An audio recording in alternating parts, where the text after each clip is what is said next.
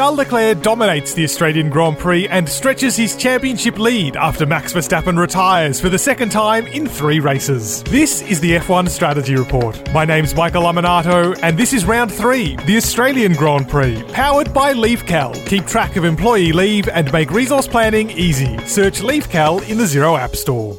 The newly revised Albert Park Circuit offered teams and drivers a brand new challenge for the Australian Grand Prix's twenty-fifth running in Melbourne, but it delivered an increasingly familiar result. Charles Leclerc won, and at a canter. Easily fastest in qualifying, he led every lap, took the fastest lap of the race, and won the Grand Prix by more than twenty seconds in his first career Grand Slam. Red Bull Racing had no answer to Ferrari's pace. Setup errors made on Friday left it off the pace on Saturday and worse off on Sunday. It never really stood a chance. And things were made worse by Max Verstappen's second terminal engine problem in three races, dropping him to forty-six points off the title lead. So to help explain what happened in the first Australian Grand Prix in three years, I'm joined by Phil Horton from AutoWeek.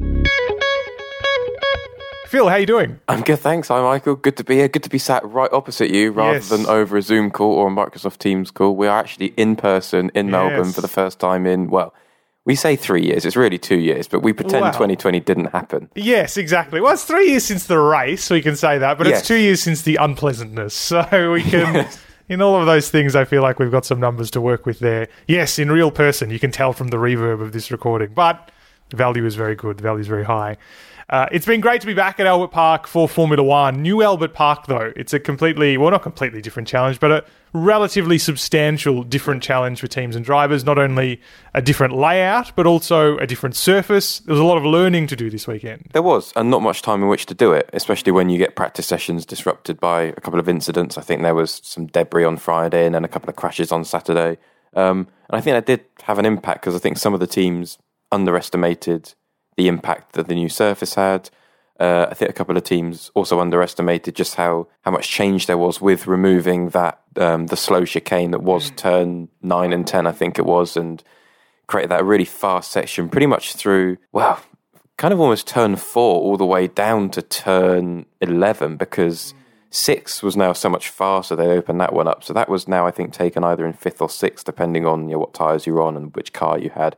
Then it was just full throttle all the way through that fast chicane. So it's turned into, I mean, it already was quite a fast mm. circuit, but now there's really only probably, you'd say, two, three slow corners, and most are medium or high speed now. Yeah, and it's really... It's really changed the profile of the circuit overall, hasn't it? Because it was, it's still very much a street track, and I think people do forget that when you look at the, the quality of the racing, let's say, but it's got a, it's, it's a broader combination of challenges now, whereas all of the corners were, were relatively samey, similar speed previously. We've now got a couple of medium speed ones at the start, super fast back section, one point three kilometres, I think it is, flat out, and then a sort of more finicky final sector. And as we'll talk about later, that really caught Red Bull out, that final sector in particular. But as you said, the challenge was quite different. Friday, not that much practice time. I think the thing that particularly caught teams out, and again, this is about Red Bull, is just the level of evolution they got. Of course, this surface being quite new. Yeah. I mean, that does tend to happen, especially on parkland circuits, especially one that hasn't been used um, in three years and one that was resurfaced. Um, so the evolution was quite high. Pirelli also made a step in the compounds this weekend, so that, that was another factor to throw into the equation. And you've also got to remember it's the first time at Albert Park for quite a few of the drivers, you know, Nicholas Latifi, Mick Schumacher, Yuki Tsunoda, all the guys that haven't joined Formula One after twenty nineteen, and also the guys that um, have changed teams since then. I think it was only six of the same twenty drivers from the twenty nineteen race were with the same team. So it's all different practices, different protocols, and just understanding what the track was going to do, because, you know, we know simulation's one thing mm-hmm. and in reality is another. Just have to look at the level of porpoising to know simulation well, exactly. is not doing the job. The Pirelli thing I think is interesting, not because an extra step made a huge amount of difference in the end. In fact, the gap between the two, the three compounds was, was pretty similar. So around about zero point seven, Pirelli says. But there's still work to be done here, and I think this speaks to the fact there was so little testing for Pirelli on these tyres, right? Because the cars were all new. They were, these cars didn't exist before this year. And Mario Isler's been talking a lot about trying to meet that target letter of the gaps between the tyres that we think will generate the most racing. It was interesting that it actually required a, a missing compound. It was the C four that wasn't brought, the C five instead is the soft. that kind of kind of got us there, even if it didn't appear in the race, or only appeared very briefly in the race, we should say. Yeah, it is interesting for Pirelli, and I do think they have a very hard job, because you think through last year they had the mule cars, and also they had nine of the ten teams. They didn't have Williams, still operating in a pandemic, so it is hard with the whole logistics. Um, and also, because it's such a moving benchmark for the teams, you know, the, the teams were giving data to Pirelli, but A, how much did they know of precisely what data they were giving, and B, were they then, you think, well, were they giving everything just in case, you know, with everyone being top secret of level of performance? So I think the cars have been faster to an extent than maybe w- was anticipated. So now Pirelli obviously working on the program already for twenty twenty-three, but even that's got it's got headaches, because they're starting at Imola, but they're still trying to define the exact timetable, because the second half of the year is is so congested with races for after the summer break. Um, so it, it is interesting how they do hone and develop the product. Obviously, it's a new one. It's, you know, the eighteen-inch tyres, but I think so far, I think they can be fairly happy, because they've had an impact and an influence on racing and the strategy, and it's largely created good racing and some variable strategies, but it's not it's not been the defining factor, because I don't think we should ever get to the end of the race and the defining factor is the tyres. I mean, it's yeah. you're always going to have it as a factor. That's just mm-hmm. natural. But not like in past seasons where it's it's just been, oh, someone falls off a cliff and that's it, they're gone. It doesn't matter how good your car is, doesn't matter how good your drive is, it just depends on the tyres. I think that's that's gone, and I think that's good. Yeah, I remember a story, in fact, from twenty seventeen or before twenty seventeen when the rules had a, a major change, uh, that some of the data Pirelli was getting from the teams estimating the performance were wildly diverse, like seconds apart for cars. Yeah. And it was pretty clear that some teams were just not being very honest, as honest as they could be. I, I can't believe Formula One teams would be deceptive like Incredible, that. Incredible, isn't it? Incredible. So, yeah, it's, it is always a challenge to design tyres for cars that don't yet exist, and you only have data to work from, with them. Uh, we expected coming into this race it was going to be a battle between Ferrari and Red Bull. I guess partly true, but not so much the battle part. It was certainly Ferrari and Red Bull at the front, not a massive battle in the end. We can argue about where exactly this weekend was set up in terms of Ferrari's ultimate domination. You might ambitiously like to say it started in testing, when Ferrari had a great preseason test. So did Red Bull, but haven't had quite the easy run that Ferrari's had since then with that car. Really, we can go back to free practice, and it's all about the way they set up for this track. But let's talk about the Ferrari car, because it seems, and yes, it's only the third circuit, so we only have a relatively small sample size, but it just seems to work everywhere. I'm yet to see really a, a problem that Ferrari's encountered with this car. No, I think that's the very positive thing, is I'm struggling to remember a time, because you think we've had Barcelona testing, which was, I mean, it wasn't cold, but it wasn't warm. We've then had Bahrain, where it was, and Saudi Arabia, hot in the daytime, cooler conditions at night, still hot, obviously. Um, different circuit characteristics, with Bahrain being obviously quite full throttle, point and squirt, Saudi high speed, um, Melbourne more similar to Saudi Arabia, but still still different characteristics. So you've had four circuits now where the Ferrari's been fast everywhere, quite compliant, it's reliable, looks good on the tyres. It seems to give the drivers confidence, which is a big thing, especially at street tracks. And there's a lot of street tracks coming up over the next couple of months as well. Um, Ferrari also very good so far on things such as strategy and pit stops. So as a team, they're working well.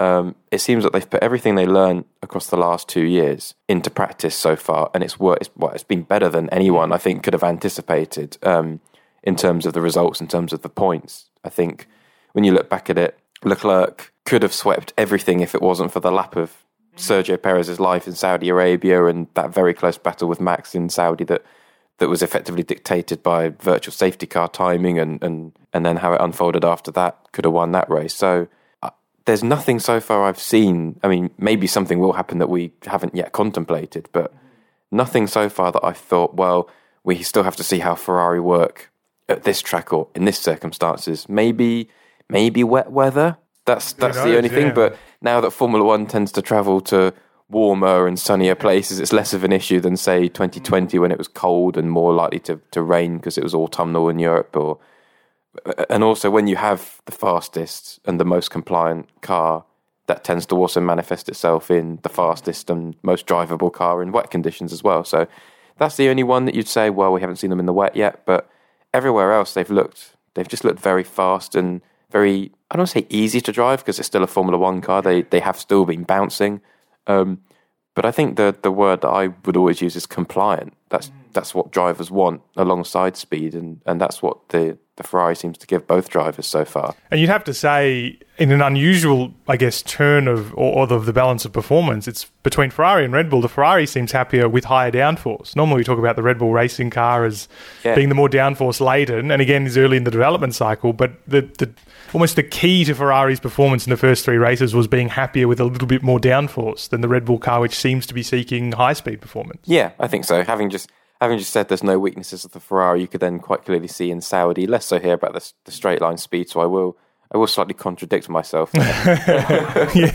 Well, but, but yeah. it's all it's set up. But, but this it speaks to setup yeah, being the fine yeah, margin. Definitely. Yeah. Um, and I think more so that I think Ferrari did look like they took a step forward slightly. Well, certainly in the hands of Charles Leclerc in Melbourne, um, but also when you looked at the, the pace gap between Ferrari and Mercedes was similar, I think, to the first two races, whereas Red Bull clearly stepped back. So I think I think it was, I don't want to say a deceptive picture, because Ferrari were clearly the best team with the best driver in Melbourne, but I think also that was assisted by the fact that Red Bull clearly didn't quite get it right. So I think you'd expect it to be closer at future races, but it's, it's it reminds you a bit of, um, I want to say Mercedes in twenty seventeen, where they clearly had a good car, and the same with Ferrari, but the Ferrari was quite consistent, whereas Mercedes missed the window more often. Yeah. And it seems like that with Ferrari and Red Bull so far, in terms of you're always now expecting Ferrari to be there, but the question is, will Red Bull be there? Because if if they're not there, they seem to be quite a way off. Mm, yeah, it's an interesting point, and that would be an interesting dynamic for the season if Red Bull's always starting half a step behind at a race, and the question is whether they can catch up by yeah. Saturday, inevitably, by qualifying. Uh, it seemed a little bit like that. In fact, let's before we turn our ten- attention to Red Bull Racing, let's just finish off Ferrari here uh, because it seems like they have few weaknesses. I guess Carlos Sainz might argue differently because he did seem to suffer problems. It was a shared responsibility between team and driver. I think even he admitted that, although he did share a little bit more frustration yeah. with the team than the, than the driver, obviously. Uh, but problems in qualifying with the starter motor. Uh, then in the race, problems with the steering wheel that had to be swapped late, which contributed to his poor start. And then obviously he, he put it off the road. So imperfections, and I guess, again, inverse to Red Bull Racing, if we want to say that's a little bit of bad luck on one side of the garage at Red Bull, unfortunately, Max Verstappen's has suffered a little bit more luck and in his side of the garage at Red Bull, hasn't he? Because Sergio Perez is one retirement fewer than Max at this point in the season. He is. I mean, it's unfortunate for Max because he's effectively, you know, the championship has been massively distorted by two failures. You know, if you give him those thirty-six points, he's he's ten behind Leclerc, and we're no longer talking about what looks like a runaway series leader. But reliability is part of Formula One. Red Bull have been surprised by the failures because they thought after testing they had quite a reliable car. And now there's been two separate issues for Max, which is unfortunate, you know, because he's, well, Checo also had the problem in Bahrain, but he's the one that they're obviously backing for the title. So they're effectively, they can't afford, even after three races, they can't afford another setback. They've kind of used up their season's worth of setbacks by April. And I think the the other concerning thing for Red Bull is it's not necessarily just that he's had these two failures, but they've been two different failures. And the fact that at AlphaTauri, which of course use the same Red Bull powertrains, or Honda Red Bull powertrains, depending on how we're branding them yeah. or who's taking the responsibility yes. for this, have had separate issues as well, obviously with Pierre Gasly in Bahrain and then Yuki Tsunoda not starting the race in, in Saudi Arabia, already onto his third and final engine of the year. So there's going to be penalties at some stage. You know, sure, they'll take the old one back to the pool and do checks and reuse, but reliability is one thing early in the season that is is definitely a concern for Red Bull. In fact, I think, and this is a rough calculation, it may even be higher than this, it's been seven session-ending engine-related problems for Red Bull powertrains this year that, in three high. races. Yeah, it's high, isn't it? Three in Bahrain, three in Saudi, only one in Australia, so they're improving. I mean, ten, fifteen years ago, we wouldn't have said, oh, you know, two engine failures, whatever, you know, yeah. that's Formula One, but now in the era of reliability, like I think... Mm. Did Max have a single reliability failure last year that, that ended his Not race? Not that I can I remember, no. I mean, no. there were accidents and... He had to take on other power unit components because of the accidents. But after years of kind of having these glitches, you know, through Renault and through the early years of, of them being with Honda when they did have a few uh, race-ending setbacks last year, and I think they're saying for Checo as well. I don't remember him having many, many issues either.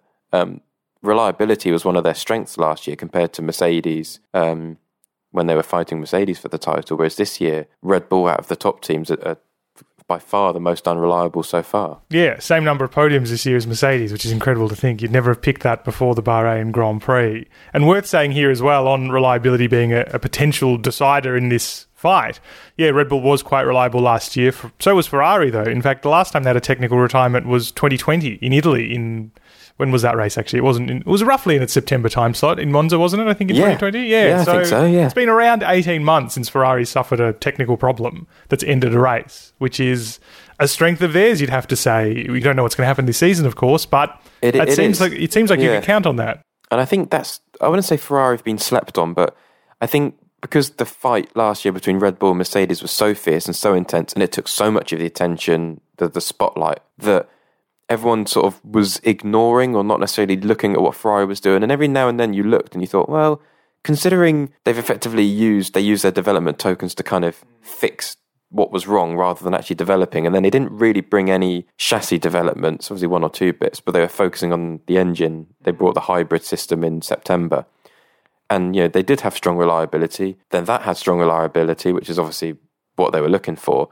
So you kind of look back at Ferraris last year and think, you know, under the radar, they were doing a very good job with what they had, you know, operationally, strate- strategically. So the fact that now they're kind of, they're yielding the reward of that, you know, that hard work through last year when they weren't fighting at the front. So it's kind of proving that, you know, it's all one, it's one thing saying, well, we are focusing on twenty twenty-two, because you could look at lots of teams down the grids that yeah. they're all looking at twenty twenty-two and saying, well, that's our opportunity, that's our target, that's when the field's going to be closer, that's when we've got the budget cap, that's when these cars that we're behind on are gone. But Ferrari are the ones that have actually put it into practice and have started the season very, very strongly. I, th- I think, you know, I'm sure someone might correct me if I'm wrong, but I think you probably say probably their strongest start since the last of Schumacher's titles in two thousand four. I don't, I, don't, say, I don't think yeah. they've had a stronger start. You know, they've won races in the first few races since then, but I, I wouldn't say I don't remember Ferrari being this strong in probably a couple of decades at the start of a year. Mm. And in fact, I think we did this calculation after the race. This is the strongest start of any driver, at least in this points era, since twenty. I think eleven, Nico ten. Rosberg in twenty sixteen, didn't he win the first three races? Uh, but in terms of points, oh, I should say. Points. In terms well, of points, sorry. Biggest points score in this yes. points era because of the bonus lap point. Look at that. Still having an impact all these years after being introduced. Uh, it's it, that's the way it's balancing out so far. Uh, just to go back to Red Bull Racing, their problems did start on Friday. They set up essentially in the wrong direction. The weather was quite changeable in Melbourne, always warm. It was, yeah. But relatively different on Sunday compared to Friday. They suspected this new track was going to be rear limited, and I guess you might have guessed that considering it had one fewer, slower corner. Did end up being front limited, and we saw towards the end of the first stint for Max Verstappen, the graining became quite severe, and we saw all of a sudden, when he was sort of sticking around with Leclerc in the first five or ten laps, suddenly locking up quite a bit in that final sector, dropping seconds at a time sometimes. Yeah, I mean, he just couldn't keep up. He was obviously trying to, but then once you do that, you get stuck into that cycle of can't keep up, burning through the tyres, suffering the front left graining, and then you, you can't, you don't have any strategic options. You can't go longer because you're just losing time. So it just didn't work from the outset, you know, through practice. And it's it's been a theme throughout the year. I don't think Max has been ever really been that extraordinarily happy with the balance of the car. Um, I think during practice three on uh, Saturday, I think there were three successive hot laps where he made a mistake on each one. I think three separate parts of the track. I think one was turned into turn one and it didn't it didn't stick. I think another one was turn six and he got a snap of oversteer, and I think the other one was turn, I can't remember.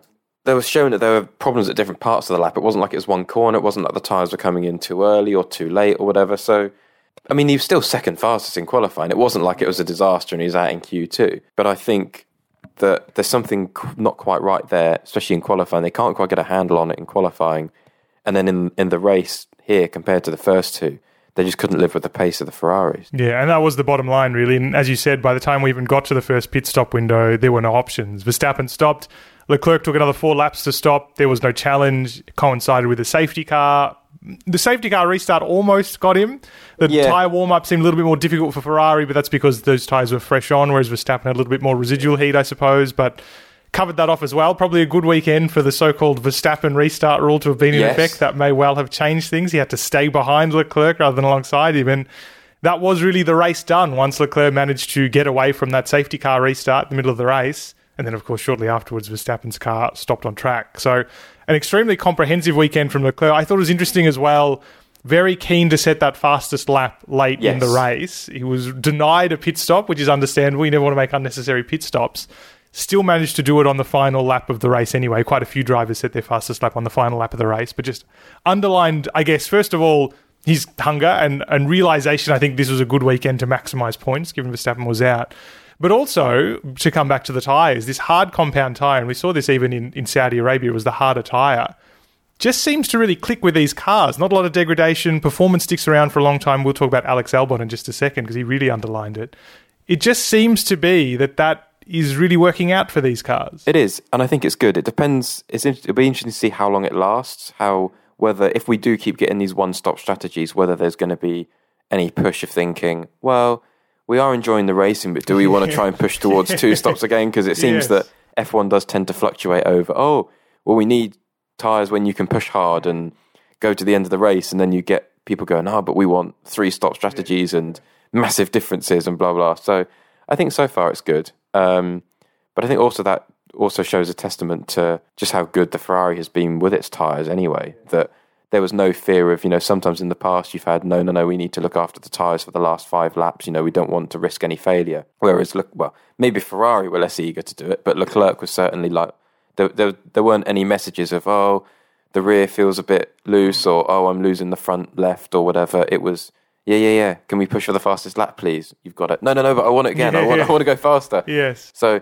and that also just shows a, a sign of a driver which just has total confidence in, in the car. You know, this was reminding me of F two in twenty seventeen, where he just bolted into the distance and you thought, how is he doing these times? And it's a, it's the first time I can remember in Formula One that he's had just a crushing victory, because his, his other three have been fairly close run. If you think, you know, Spa, Monza twenty nineteen, they were pretty close, and then Bahrain, he had a battle, it was, it was quite close until the very last laps. Um, so this was one where you thought, oh, it's, just, it's like the start of the Leclerc era of... Um, just pulverising the opposition. Yeah, wow. Wait and see how, how pulverised they become by the end of the year. Yeah. First uh, Grand Chelem, or Grand Slam of the year as well for him. Did you Every... say Chelem or Chelem? Well, I'm not... I don't know. I'm not sure. I wish I'd looked that up. Just say Grand Slam. You just say Grand much Slam. Much easier. Grand, much easier. Grand Slam, that's of course Paul. He's brought the flag back to Maranello. Yeah, absolutely to right. His old teammate. Yes. Uh, every lap led after... starting from pole, fastest lap, and of course winning the race. Uh, it's the f- only the fifteenth driver, I think, in Formula One history to do it.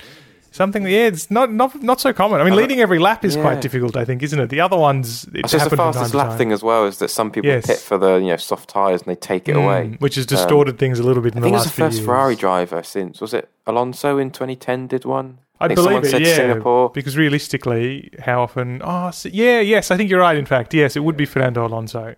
Uh, who, of course, had a career-high race this weekend in Australia. Was it his best race ever? I think it was, yeah. I think it was his best lap ever. Started from pole and won the race, had the other cars not been there. In an alternative world, yeah. Yeah, absolutely. That's the way the battle at the front panned out. Uh, Sergio Perez... Actually, one more thing I did want to touch on, just to emphasise Red Bull's struggles in the early phase of the race on that medium tyre, was in fact that around the pit stop window, Mercedes, which has realistically been down and out so far this season, if they've even if they've got those two podiums... was faster for a brief window yeah. of time. Lewis Hamilton managed to overcut Sergio Perez because the graining on those tyres was so poor. Mercedes still not really there. We know that, even though the podium and the fact that they are ahead in the constructors' standings does paint this misleading picture. But it does, I guess, at least give a little bit of hope, doesn't it, that there is some kind of potential that if they can unlock something from the car, you know that there is enough of a baseline to kind of get there. Yeah, possibly. And we're in such a new era that in the past... upgrades, you know, teams the last few years, you rarely see an upgrade package where it makes a phenomenal difference because it was all very marginal gains. Whereas because we are in this new era, you know, there could be something that clicks and they just, they find it and they're like, wow, this is it. This is what we've been searching for. I think through the weekend in Australia, the noises were that they're not convinced that's coming soon. I think it's it's gone more of, oh, once we fix the bouncing, we fix the issues. I think that that kind of line that was being fed across the first two races wasn't so prominent. So I think there's more issues than just the bouncing. But you're right that I think it was surprising that through that the final stages of that first stint, both Hamilton and Russell were kind of reeling Perez in and yeah. and almost dragging the McLarens along with them for a little bit. Mm-hmm. Um, and then obviously Hamilton then overcut Perez, and then they were battling um, when the safety car came out. And it was unfortunate timing for Lewis Hamilton in that respect, yeah. because Sergio Perez just got passed through turn nine. He was going to get the cut back through ten, and just as they were about to probably run side by side with Hamilton having the better straight line speed because of his line, the safety car came out because of Seb crashing. And then obviously George Russell got the uh, the overcut through that safety car period, with effectively getting a free stop. So I think if you would have offered them third and fourth at the start of the weekend, they would have absolutely yeah. taken that. The only issue is the fact that they are doing quite good damage limitation with George Russell second in the championship, you know, aside from Lewis Hamilton's problem in Saudi Arabia. You know, the, the fact that George Russell is second in the championship, having qualified ninth, sixth, and sixth across yeah. the three races, is fairly extraordinary. The problem is damage limitation only works when there's something coming on the horizon yeah. of like, well, minimise the damage now. Then once we've got the car, you know, say we have to perform at our weaker circuits and take advantage at our better circuits. But at the moment, it's like, okay, damage limitation works for now, but it, it can't work long term. There gets to a point where, you know, they're thirty-four and forty-three points behind now. Uh, what happens once it gets, if it gets to sixty or seventy, mm-hmm. seventy becomes eighty, eighty becomes ninety? Is it like, well, can we win from that far back, even if we have a better car? But there's no guarantee that's happening. It's not like, oh, we know we're bringing a big up, we understand the car, we're bringing a big upgrade package to, I don't know, Silverstone, that's when our season starts. That's not happening. They still don't understand the exact weaknesses, so they can't bring updates. They can't begin to develop the updates until they know what to fix. There's no point just throwing new parts at the problem, because you're just going to overcomplicate things. So it's going to be a while, I think. Maybe F one Sprint at Imola will help them. I'm not sure how. Maybe right. maybe street circuits coming up might help them if they can stay out of trouble. But eventually, while they are doing a good job, you know, Lewis and Saudi aside, it, it becomes a point where you think you, you just can't keep doing damage limitation. Yeah, the longer it runs, the more that upgrade package needs to be super effective, and in fact, to get them ahead of everyone away. Else. Yeah, exactly. Yeah. So time is of the essence. Let's look at some of the contra strategies from this race, because there are a couple of interesting ones. Alex Albon, of course, stands out uh, prime yes. amongst them. Started at the very back, thrown out of qualifying, in fact, for not having enough fuel post-qualifying for testing. Started on the hard tyre, which was contrary to almost everybody else who started on the medium. Pretty standard strategy for most other drivers.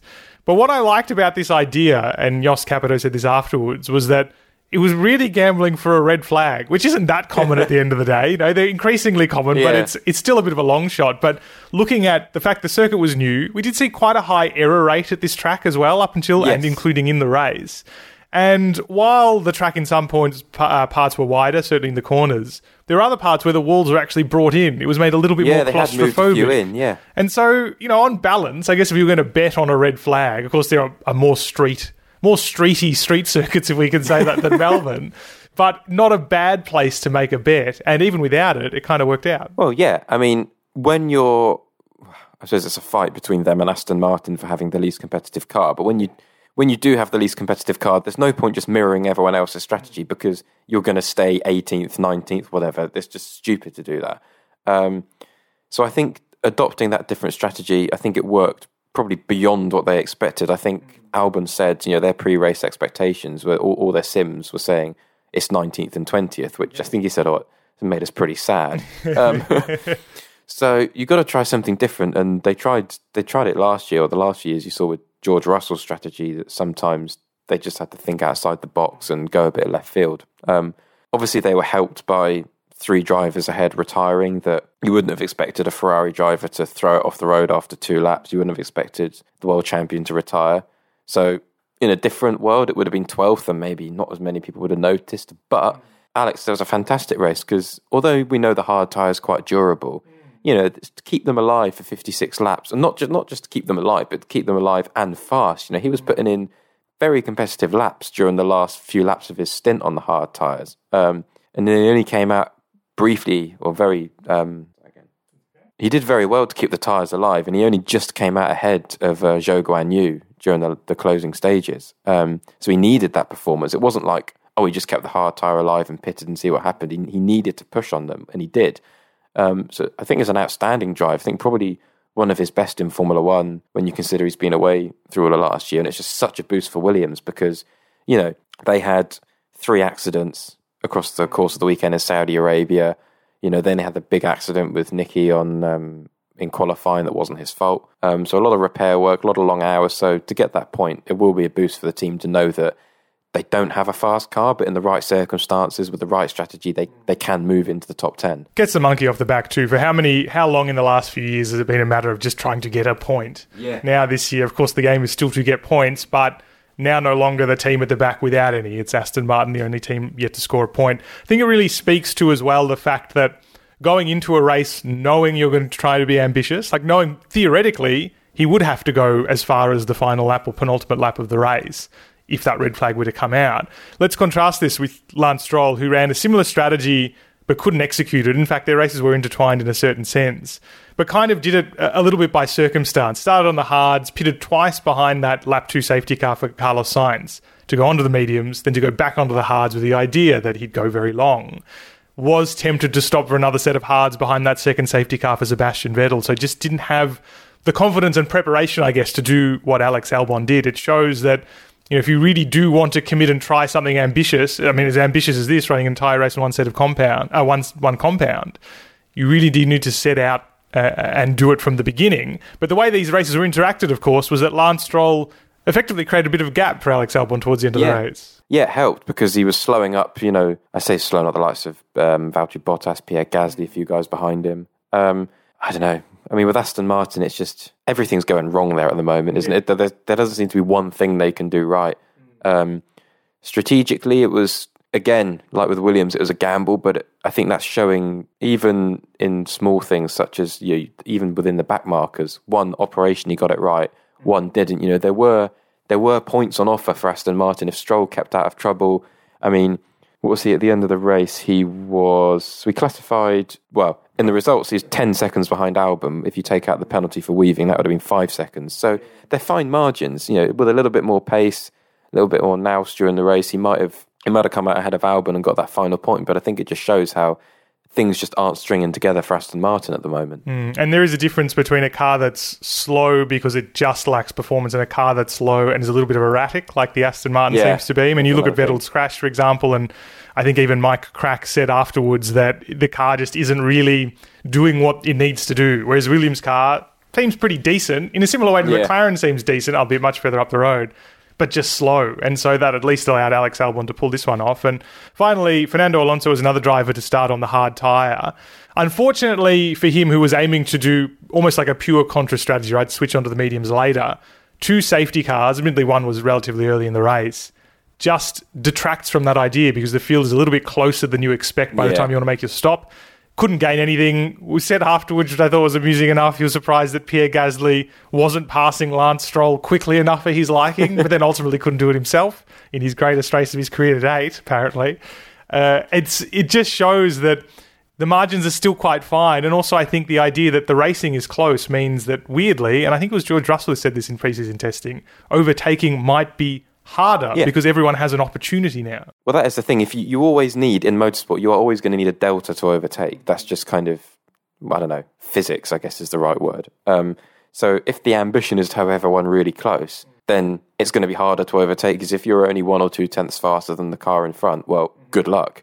Um, and I know, you know, we do um, chuckle a little bit at Fernando Alonso's self-praise and greatest laps ever of his life and what could have been. But in fairness to him, there was a, a he was on it in qualifying, probably wasn't going to be quick enough for pole position because I think Leclerc's lap was significantly faster and he had time in hand. But, you know, when you see Lando Norris qualified fourth, I think there's every reason to expect that when you look at the sector times Fernando had done in sector one and sector two, and the fact the track does tend to ramp up a little bit, you think he would have been in that fight probably third, maybe fourth. And then from there, it's just a completely different race that from third or fourth, you run the conventional strategy. You know, you don't have any reason to, you know, to adopt a different approach. You just do what the others are doing, try and shadow them, try and take a podium rather than have to go differently. So it just, it all spiraled. It went wrong for him, the safety car timing. He had to then make another pit stop down in seventeenth. I mean, it's just been a terrible start to the season for him in terms of fortune, not in terms of pace, you know. Yeah, yeah. He's still, Esteban Ocon had a kind of weirdly just anonymous weekend in which you look and you think, oh, well, somehow he's ended up seventh. Don't know how, he's just sort of there, yeah. um, which tends to happen sometimes for a driver, whereas Alonso was on it. So you know, there's no question about he's still fast. Yeah, he talks himself up to the point of it being quite comical. Yeah. But you also have to argue he was very unlucky at the weekend. His strategy didn't work, but you do get the feeling the car has potential. Um, and there will probably be a race this year where it's in that mix up front. Whether they can do it consistently, I think it's too early to say. You know, they were okay in Bahrain, quite quick, but again, with the reliability in Saudi, and then here, one car was very quick, one car less so. So I think it's in, it's decent for Alpine because they've always been that team that's, well, you wonder if it's El Plan, if El, if, if El Plan was just to finish fifth forever, judging by the last few years. But they are making progress. They are getting there. So hopefully, I think, I think Alonso deserves a weekend where things go right uh, at some stage soon. I think so. And that again speaks to the importance of, of qualifying in a super tight midfield. If you're not at the head yeah. of the midfield, it's difficult to rise to the head of the midfield when everyone seems so close. But that is something to work on for them. We even saw Carlos. You know, yes, yeah. he had a lot of things go wrong and then dropped down at the start because the anti-stall kicked in. But even from thirteenth, you know, there was an eagerness mm. to try and gain positions. Um which then backfired on him. Yeah, exactly. An interesting race in Australia. New track, new... Cha- well, not new championship leader. New championship leader for this year, but the same old championship leader after three races, and could be an all-new outlook by the time we get to the end of the season. Oh, there's still twenty races to go, so let's keep a lid on it for now. Phil, pleasure to have you on the show. Thank you very much, Michael.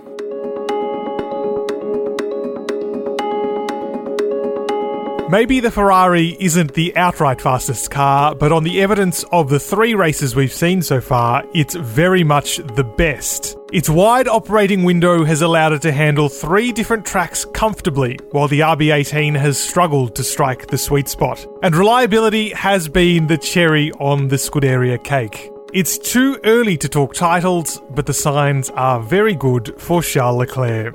Thanks very much to Phil Horton for joining me. The Strategy Report is powered by LeaveCal. Keep track of employee leave and make resource planning easy. Search LeaveCal in the Xero App Store. You can subscribe to The Strategy Report wherever you get your favourite podcasts, and don't forget to leave us a rating and a review to help spread the word. You can also find us on social media. The Strategy Report is a Beer Mogul podcast. Special thanks to Ben Loke from Bloke Designs for the show artwork, and our theme music is by Simon Hosford. My name's Michael Amanato, and I'll be back in a couple of weeks to review the Emilia-Romagna Grand Prix.